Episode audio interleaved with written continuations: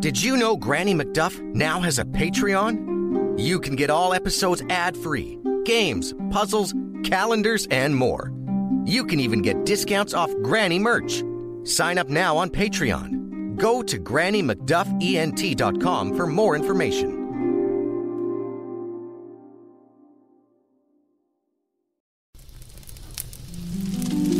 Good evening, children. It's Granny McDuff, ready with a story. So make yourselves comfy, and I'll begin.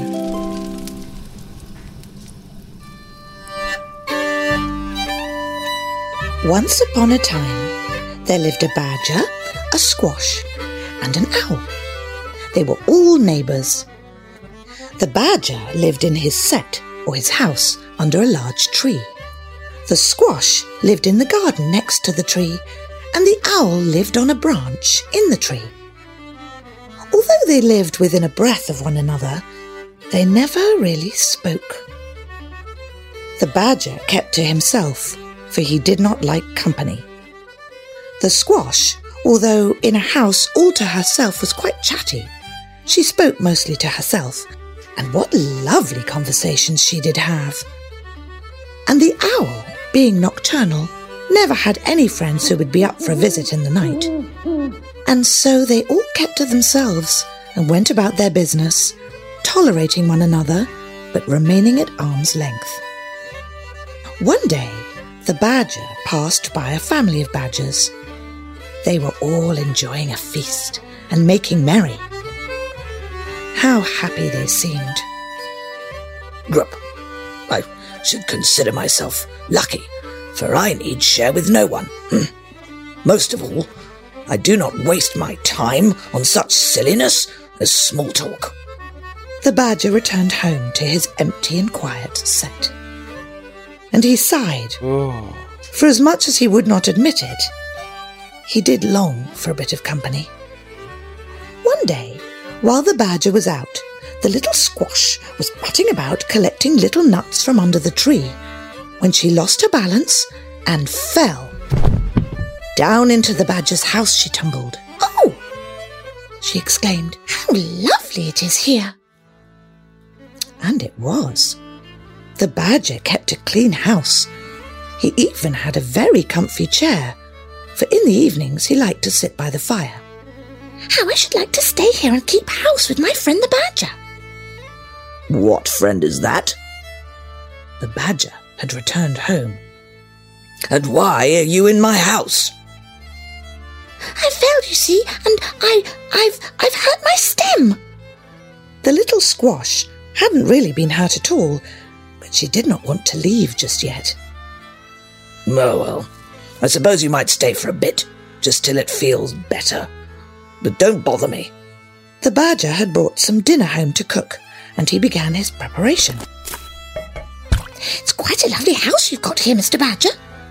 Grup, he replied. I like to think my house is quite lovely too, although small, and I haven't got a fireplace, and the, the leaf roof leaks quite often, but it's still a place of my own.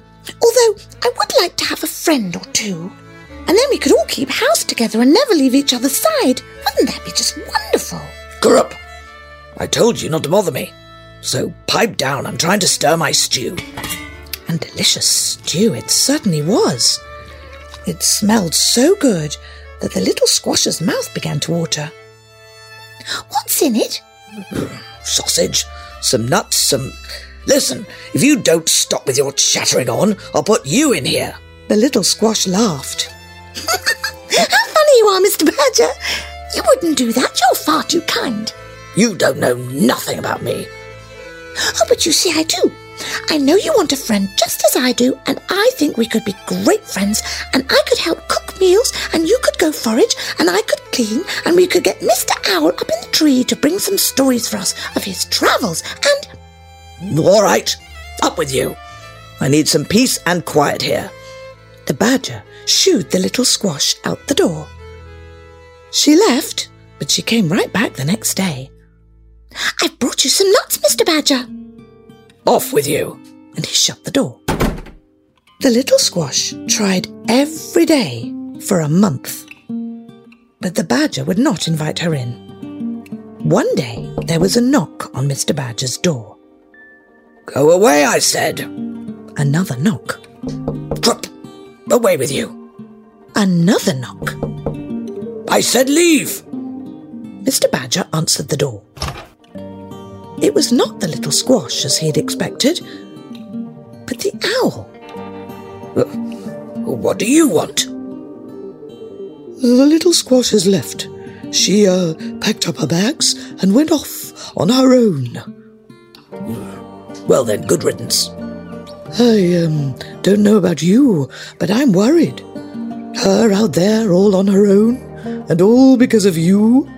Because of me? Well, oh, she went off to find friends, said there were none here. If something were to happen to her. Corrupt. The owl pushed his way inside and sat down. Ooh, quite cozy in here. What's that in the oven? The badger closed the door. Pot pie. Lovely. The badger began to feel guilty about the little squash. She wasn't so bad, after all. Why did he not invite her in?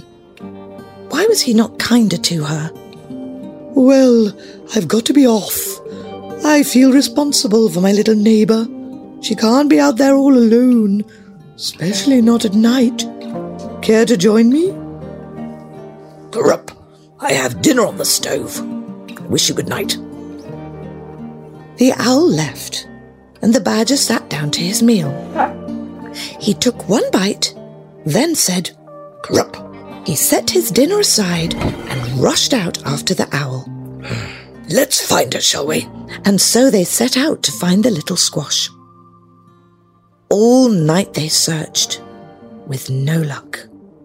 But just when the sun was beginning to rise, the owl shouted, Ooh, there!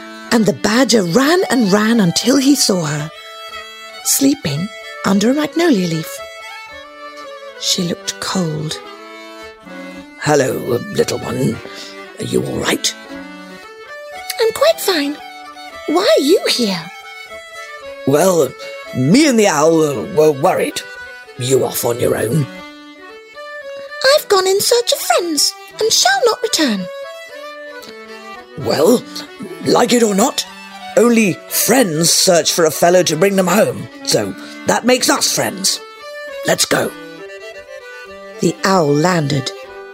Come back with us. Home is waiting. Home? said the little squash. Well, I suppose home is under that old leaky leaf. You can come and stay with me, said the badger.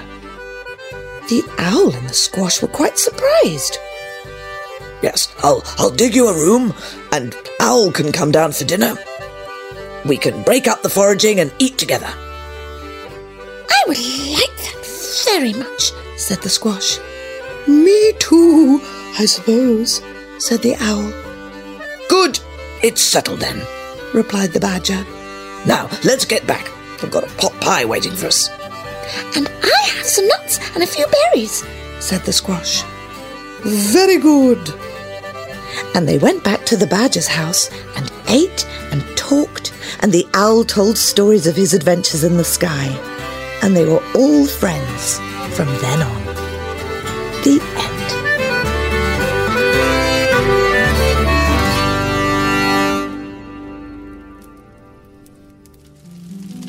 And now it's time to take a deep breath, close our eyes, so that we may drift off into a world of our own adventure.